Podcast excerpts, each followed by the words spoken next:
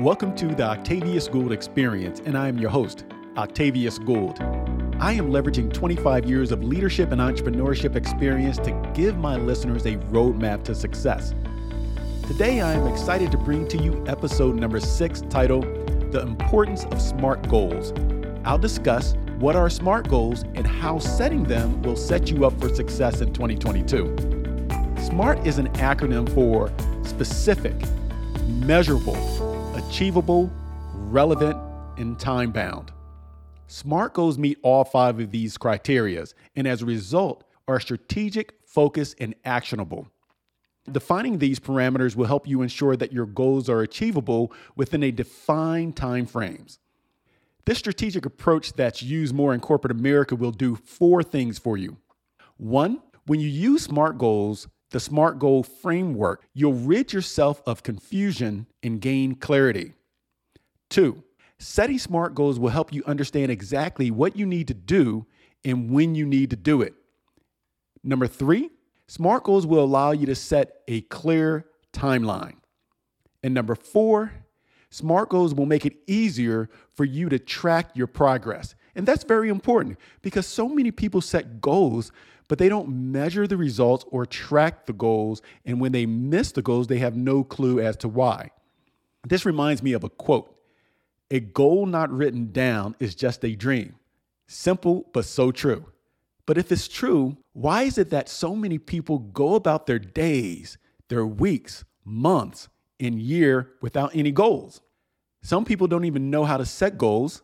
Some people had difficulty achieving goals in the past and refrain from setting new ones, while other people allow interference to make their goals seem as if they're less of a priority. For these reasons and more, I'll discuss how to write and define SMART goals. So let's get started.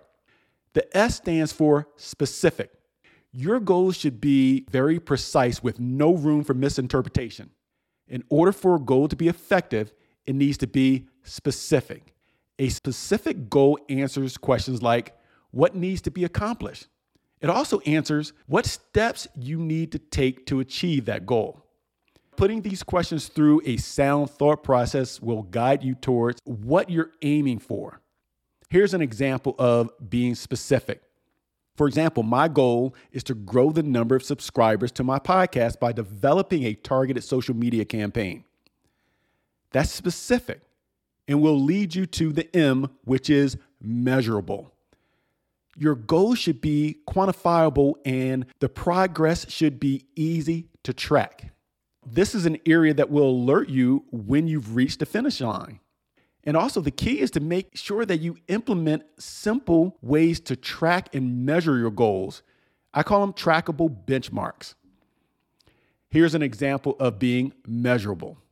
My goal is to grow the number of subscribers to my podcast by 1,000 people by developing a targeted social media campaign for five social media platforms LinkedIn, Facebook, TikTok, Instagram, and Twitter. That's measurable, which will then lead you to the A, achievable. Your goal should be attainable, not outlandish or unrealistic.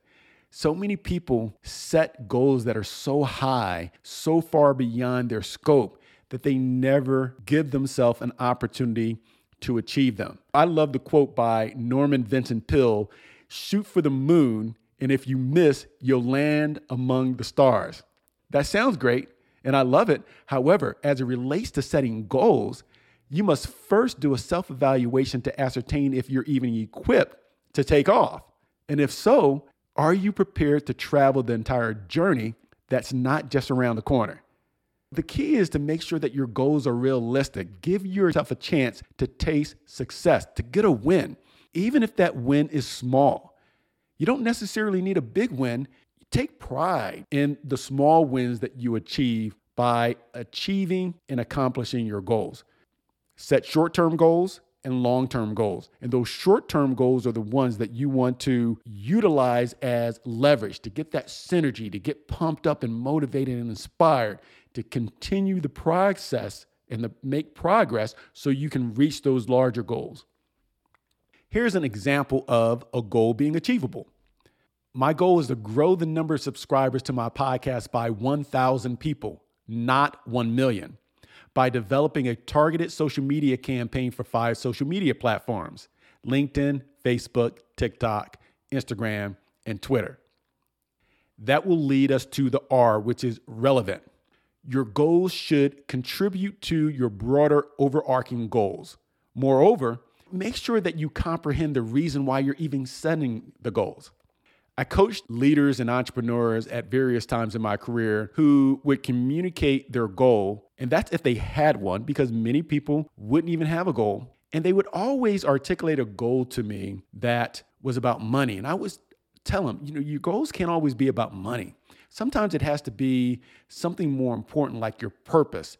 For me, my purpose is my two daughters, wanting to leave a legacy for my daughters. So try and find a goal that aligns well with your purpose and isn't always about money because what happens when you make money?